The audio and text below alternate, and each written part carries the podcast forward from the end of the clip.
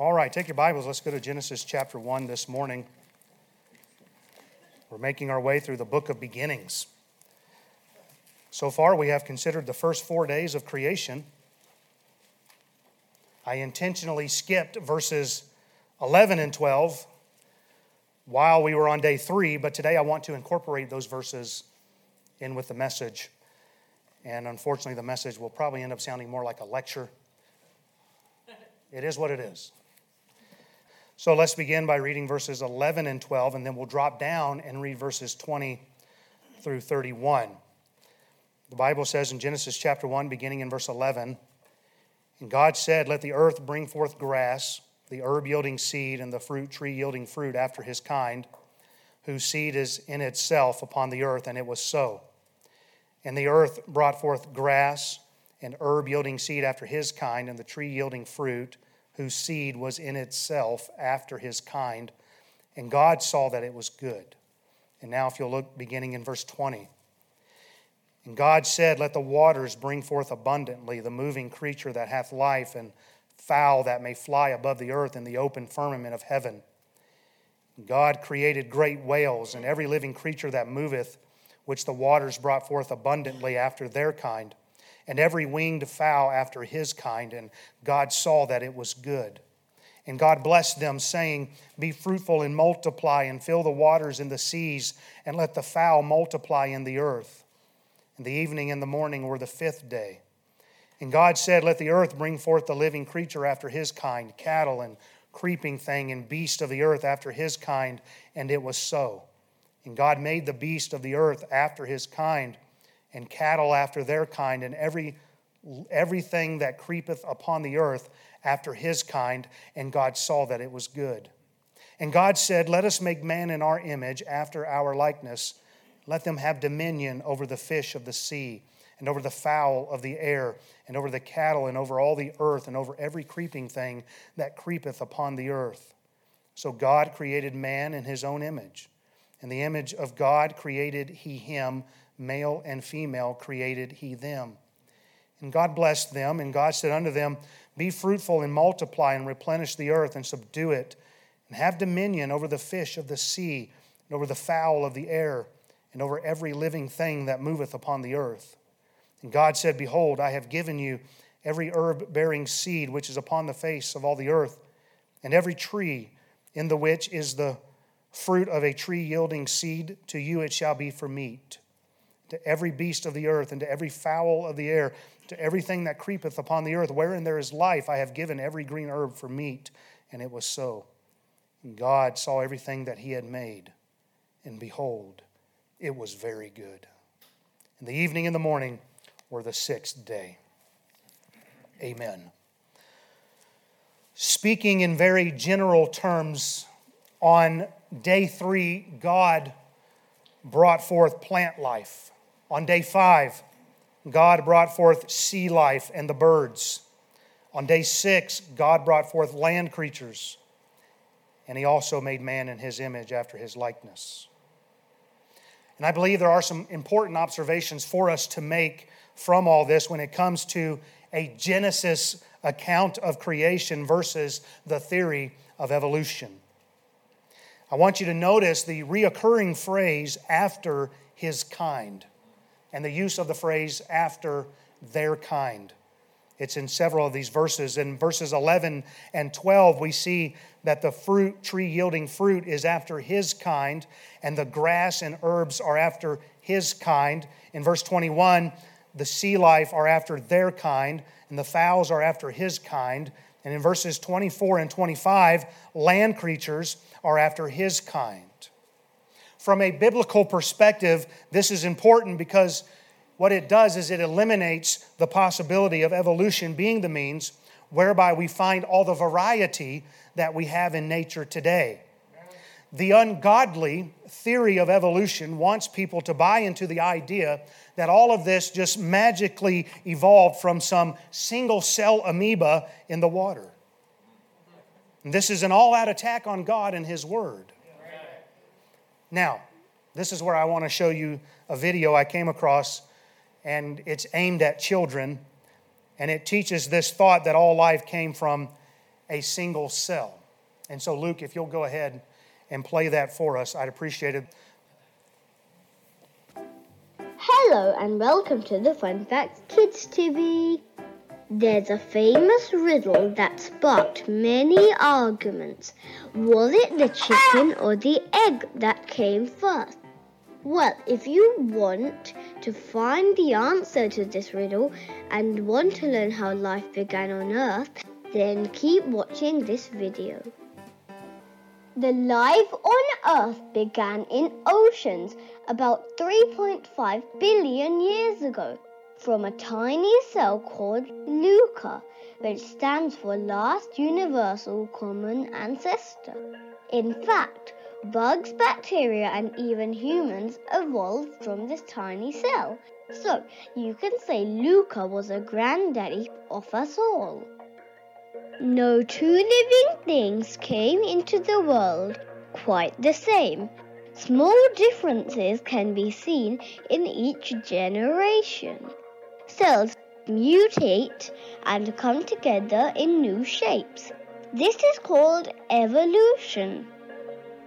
Through evolution, LUCA had two distinct offsprings on the tree of life, bacteria and archaea, both of which were single cells. Then, about 2 billion years ago, the third branch grew called Eukarya, where some cells got a control center called nucleus. About 500 million years ago, eukaryotes became more varied and nutrient-like creatures with distinct legs, eyes, and mouths were formed.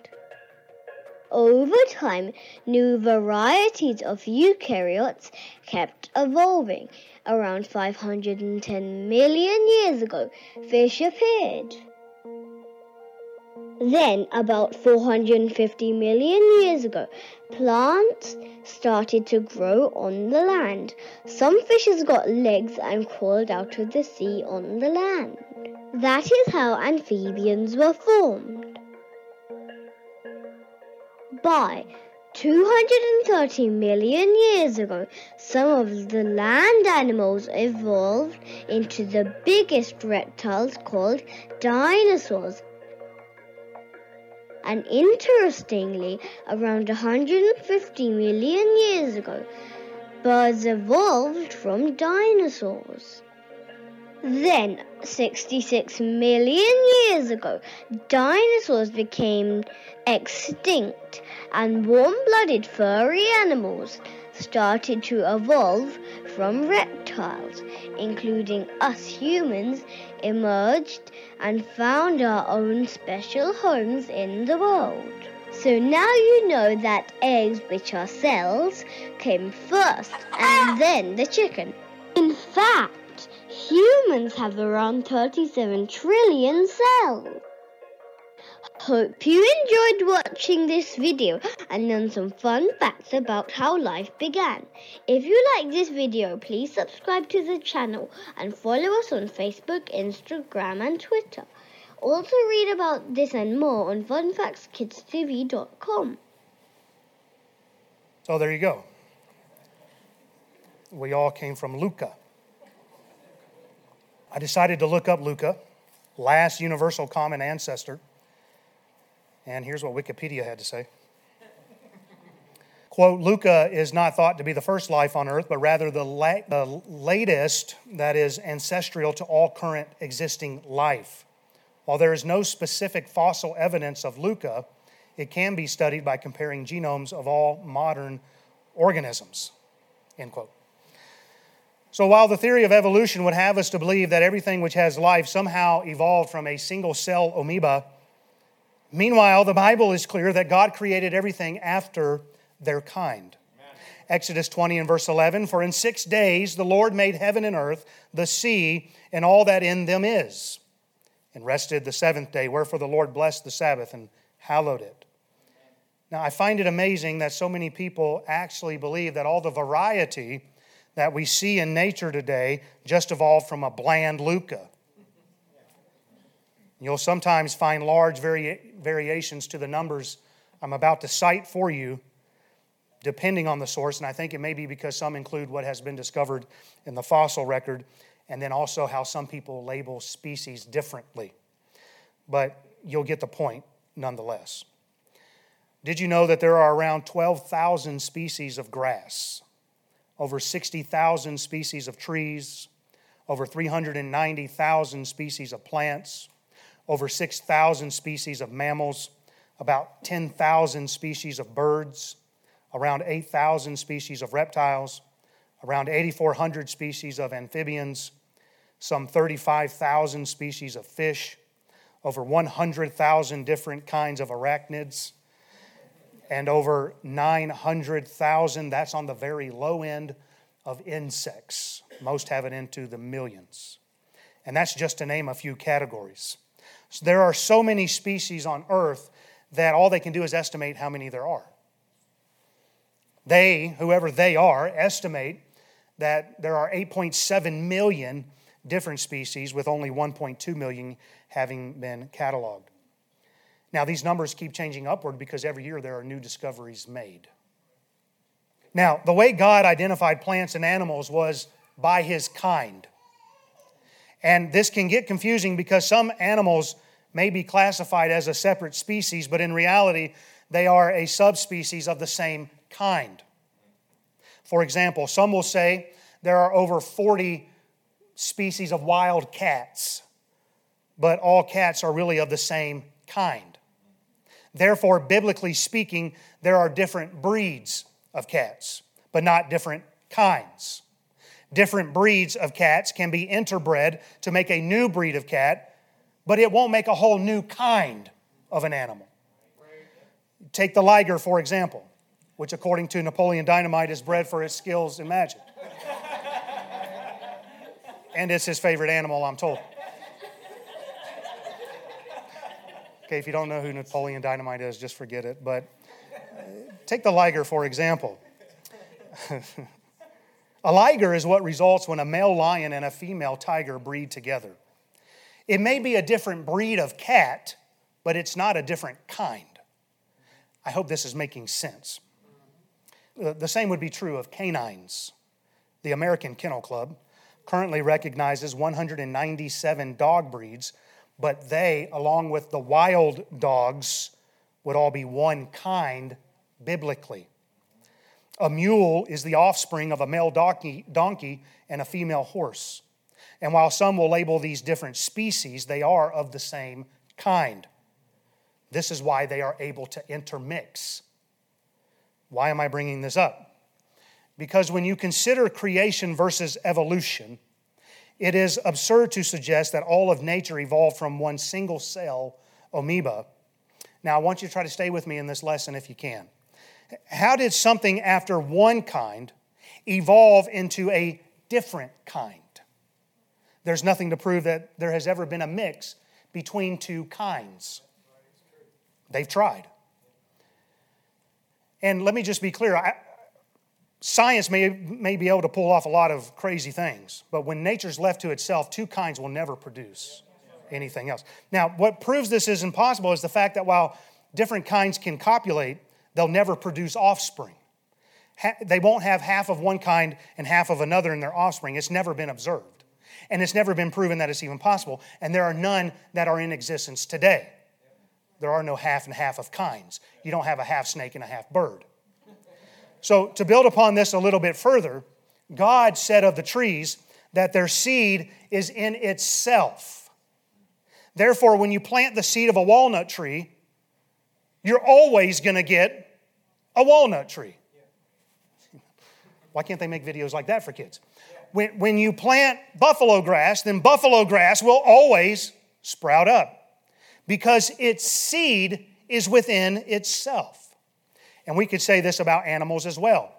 Male animals have their seed in themselves. When a bull breeds with a heifer, you always get a calf. Always. And so we could use every animal as an example. You get the point. But their seed will not be able to impregnate a different kind because it won't be genetically recognizable. If the theory of evolution had any merit, and we all came from one LUCA, then it would stand to reason that all the changing stages in evolution would be able to procreate with each other. But this has been proven to be an impossibility. If fish evolved into amphibians, then why can't they get together and procreate? If amphibians evolved into reptiles, then why can't they procreate? If reptiles evolved into birds, then why can't they reproduce with each other? And if warm-blooded furry mammals evolved from cold-blooded reptiles, then why can't they reproduce with each other? Well, the answer is right here in Genesis chapter 1. You see, nature on its own cannot produce anything outside of its kind. Nature can only bring forth after its kind. One kind of animal cannot reproduce a different kind. In other words, you can't have a dog give birth to a cat. And they can't even intermix to where you would have an offspring that is half dog, half cat. They're different kinds. And the reason the seed of one kind will not intermix with another kind is because the genetic coding, makes it sound like there might have been somebody intelligent behind this, the genetic coding will not allow it to happen. Evolution has always looked foolish from the beginning, in my opinion. But in the light of DNA and all that we're learning about it, it's now looking even more ridiculous. And observations like I'm trying to make this morning, I believe they're important because when one considers the possibilities of humans evolving from primates, it really makes no sense in light of the genetic coding. Even though chimpanzees and humans, we are told, share 98.6% of the same DNA sequence, they cannot intermix because chimps and humans are different kinds. So how could we evolve from primates and yet it's impossible for the two to mix on their own? For me, this just doesn't make any logical sense. But some evolutionists are actually suggesting some sort of mixing took place millions of years ago. One article I read on livescience.com stated, quote, "The earliest known ancestors of modern humans might have reproduced with early chimpanzees to create a hybrid species," end quote. In order to get around the obvious contradictions from what we know today, what they'll say is, well, you see, enough time has elapsed. Now, that's what has allowed the genetics to change enough to where they can no longer intermix because time has gone by. Well, yeah, all you got to do is throw out something nobody can observe, and then you can build a theory on it, i.e. climate change. Well, in 250 years, Miami's going to be underwater. Well, nobody's going to be here then. So when you think about this, it's not about a common ancestor. It's not about the last universal common ancestor, but it's all about having a common creator. That's why there are some likenesses. Now, I know evolutionists will get upset by these statements. You see, creation for God was easy, right? For us, as we try to unravel it's very complex. And I love how evolutionists, they do get annoyed from creationists who say things like this. Evolution is like an explosion in a print shop producing an unabridged dictionary. Oh, wow, look what it made. A perfect dictionary. Or they'll say, evolution is like a tornado in a junkyard producing a 747. Or it's like DNA in a blender producing a human being. Well, the evolutionists, they don't like that kind of a statement because they'll say, it's not true because all those examples lack a component of non-random selection. I say whatever helps you to sleep well at night, but the examples make sense to me because I'm going all the way back to what you're calling the Big Bang, which is just explosion, and then all this order came out of chaos. Imagine driving by Mount Rushmore and thinking it was the result of the natural forces of erosion. That would be a crazy conclusion. Because the faces looking back at you are crying out that there was a sculptor. Well, the DNA structure, it cries out that all of this just could not have happened from some explosion in space millions of years ago. You do not get this kind of order out of chaos. In fact, it goes against the laws. Everything is going towards chaos. An article entitled "The Complexity of DNA" by CRU Press ends with this, quote, DNA is just one example of life's complexity being too great to be easily accounted for by random natural processes.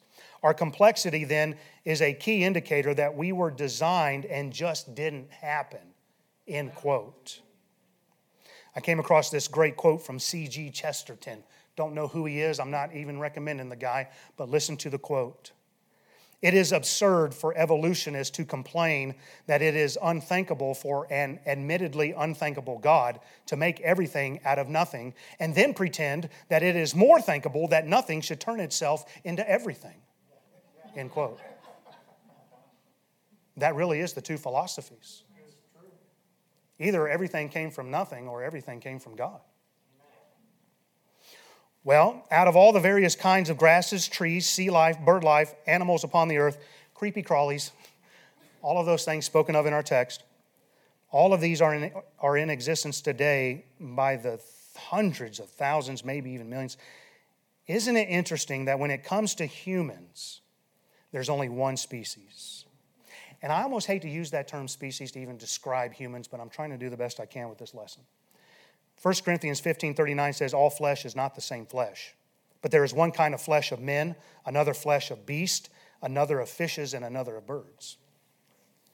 I've already mentioned how there are literally many thousands of different grasses, trees, plants, thousands of mammals, birds, reptiles, amphibians, fish, arachnids, hundreds of thousands of insects, so much variation they estimated into the millions.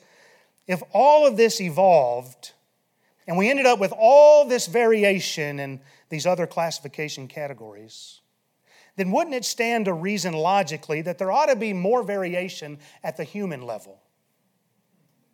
How are you going to have 60,000 different trees evolve, but only one kind of human? And yet, we are the only species in existence. It doesn't make any logical sense. Now, I realize the evolutionists will tell us that there have been some other human species along the way. They'll say usually around 8 or so led up to the modern day, what we call Homo sapiens. And just because someone finds a skull of a different size doesn't have to mean it was a different species of human. It could just mean the dude had a big head.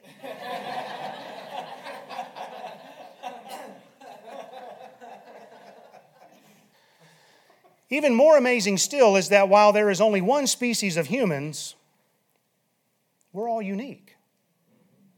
With the exception of some identical twins I've read. I have read that they actually share the same DNA sequence. I don't understand all that. But out of 7 billion of us upon the earth, our DNA really does give us away. We could fill a football stadium of 100,000 people rooting for the Bulldogs to beat the Crimson Tide. And out of those 100,000, because we had to stop watching the game because they were getting beat down, as we look at the people, we can see all these differences. Every one of them are different in some way. But you could disrupt an ant mound and watch all the ants scurrying around, and you're not going to be able to tell one difference. That's not going to be Ant Ted and, Ant Bill and... When the moths come flying in and I start killing them, I don't know who I'm killing. They all look the same. The box elder bugs came out and, hey, they all look the same. We can't tell a difference, but why is it when it comes to human, we can tell all of us today are unique. We even have some twins here with us, and I can tell them apart. It can't be coincidental that there is such an enormous difference between humans and all other forms of life on earth. Surely this would further disprove the notion of evolution.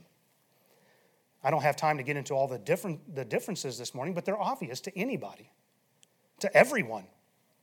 I mean, we put up street signs warning of where deer will cross. But the deer don't care where they cross. Right? They don't have signs facing the other way. They're on the medians or on the side of the road saying, okay, y'all got to cross here.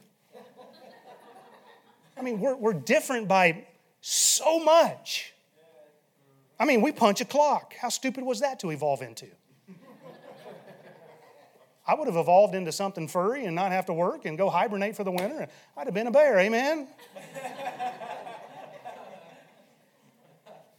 We invent. We make complex music. We play sports. We have a written language. We do need shelter and clothing. We use conveyances. And I don't see the chimpanzees riding horses around. To further show how the Bible makes a distinction between humans and plants and animals, when God created mankind, I want you to notice that there he did not say anything about after his kind or after their kind. Interesting. Why not? Because we as humans are the most unique part of God's creation. Amen. We are not animals. Amen. We did not come from animals. And there will be no subspecies of humans because we have been created in God's image. For those who may not know, Charles Darwin did not write anything entitled The Theory of Evolution. In fact, he never used the phrase, and he didn't even use the term evolution. He only used evolve once. But rather, he used the phrase modification with descent to describe natural selection.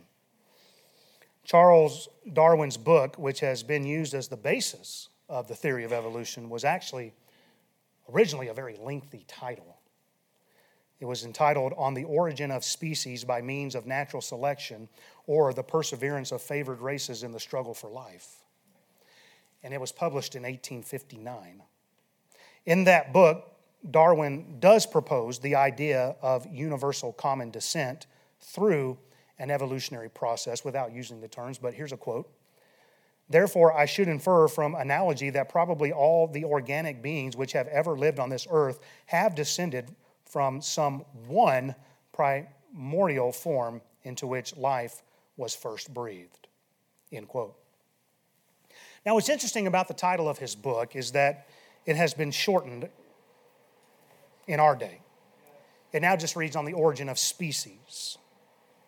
They dropped the lengthier By Means of Natural Selection, or the preservation of Favored Races in the Struggle for Life. Now, why did they do that? Well, it is true in those days that many would use the term species and race interchangeably, use them synonymously, but it could be that in our day, when we read a title like that, we read races and we think in terms of skin color. It could be that they have shortened it to hide the fact that Darwin was a racist. Darwin was against slavery, but in his lesser-known book, The Descent of Man, which was published in 1871, Darwin made his racist views plain by depicting blacks as less evolved than whites. Evolutionary speaking, Darwin believed that blacks were closer to primates than they were to white people. With Darwin being such a racist, if all of these statue removals that we are witnessing today in our country were really about racism and racial justice and purging out past racial sentiments in our nation, then one would think anything to do with Darwin would have to go. One would think that the statue of Darwin at the Suzallo Library at the University of Washington would have to come down. But I digress. Now, we have variations among humans. We are red, yellow, black, and white. And even that's not a good statement, because none of us are totally white, totally red, totally yellow, totally black. Right? If you hold up a piece of paper next to me, I'm not going to match it. Even though I have a South Dakota tan going on. But we do see differences. We do see eye color. We have some tall, short, skinny, large, etc. So how do we know we are all, in fact, the same species? It goes back to the seed being in itself. While we are red, yellow, black, and white, we can all intermix and produce offspring. Why? Because we are after each other's kind, if you will. I don't even want to use that phrase because the Bible doesn't, but in light of what I said earlier, this is what makes sense. So what does this mean for us? It means that racism should never be a part of the Christian life. Amen. Ever. Amen. Why? Because all of mankind has been created into the image of God. Amen. And yet I learned here last month that there's still a college down in the South, I want to say Florida, that still will not let its students, if you're white, date a black person. They say that it is unscriptural. And when somebody asked the question, can you please explain why this is unscriptural, in their question and answer time, they said, that's a difficult one. We'll have to get back with you. See me later. Race and things like critical race theory, they're all the talk today. Classrooms are pushing ideologies today which teach our problems in society are really a result of the white man. That Western civilization is built upon nothing more than racism. People are being taught that capitalism is a tool for white supremacy, and on it goes. But there would be no need for the discussion if people would just turn to God and believe the Genesis creation account, because God's Word has all the answers. Amen. It's been said that those in the South love the individual but hate the race, while those in the North love the race but hate the individual. That seems to be true in my lifetime. I've lived in both the South and the North, and I can tell you that there is a lot of truth to that statement. The South is loving to everybody, individually. But when it comes racially, it's a little bit different. The North, they like all the races, but they don't like everybody individually. And so there's a lot of truth to that. But the problem is we're all looking outwardly. People are being distracted by all of this critical race theory, all of this stuff that's being taught today. We're being distracted from the real problem in our society, and the real problem is this: we're all sinners. Amen. We have all turned away from God. We've all rebelled against Him. But people are looking outwardly to justify all the societal issues of our day instead of looking internally. Now, God made it clear that this is what man would do naturally. For man looketh on the outward appearance, but the Lord looketh on the heart. But we got to learn to look internally at ourselves. Romans 3:23 says, for all have sinned and come short of the glory of God. There most definitely is a real problem in our day, but I want you to know that there is a very real solution. And the real solution is that while we are all sinners, Christ died for all. Isaiah 53:6 says, all we like sheep have gone astray. We have turned every one to his own way, and the Lord hath laid on him the iniquity of us all. 1 Timothy 2:5-6, for there is one God and one mediator between God and men, the man Christ Jesus, who gave himself a ransom for all. Hebrews 2:9, but we see Jesus, who was made a little lower than the angels for the suffering of death, crowned with glory and honor, and he, by the grace of God, should taste death for every man. And because Christ died for all, then hallelujah, all can be saved. Amen. Romans 10:13, for whosoever shall call upon the name of the Lord shall be saved. Isaiah 45:22, look unto me and be ye saved, all the ends of the earth, for I am God and there is none else. 1 Timothy 2:4, who will have all men to be saved and to come unto the knowledge of the truth, because in Christ there is no difference today. Do you hear what I'm saying? God wants everybody to be saved. He died for them all. All can be saved. And those of us that are in Christ, there is no difference between you, me, red, yellow, black, and white, male, female, Jew, Gentile, bond, free. We are all one in Christ Jesus. Galatians 3:28, there's neither Jew nor Greek. There's neither bond nor free. There's neither male nor female. For you're all one in Christ Jesus. And therefore, if you're in Christ this morning, you need to rid yourself of all racism. I'm not going to have that around here. The reality is when we look at another human being, we are looking into the eyes of someone that Christ died for. They were created in God's image. That's our focus, not color. There's a lot more we need to get to on day 6. But we'll have to leave it here for now. I want you to remember this morning, you are unique. You are not just a more evolved animal. You are created in the image and the likeness of God. Listen to me, to anybody who doubts it this morning, you are very special to God. So special that He died for you. He died for all humanity in the person of the Lord Jesus Christ. Therefore, church, we need to present the gospel to everyone. Amen. Not just those we're most comfortable around. Let's pray.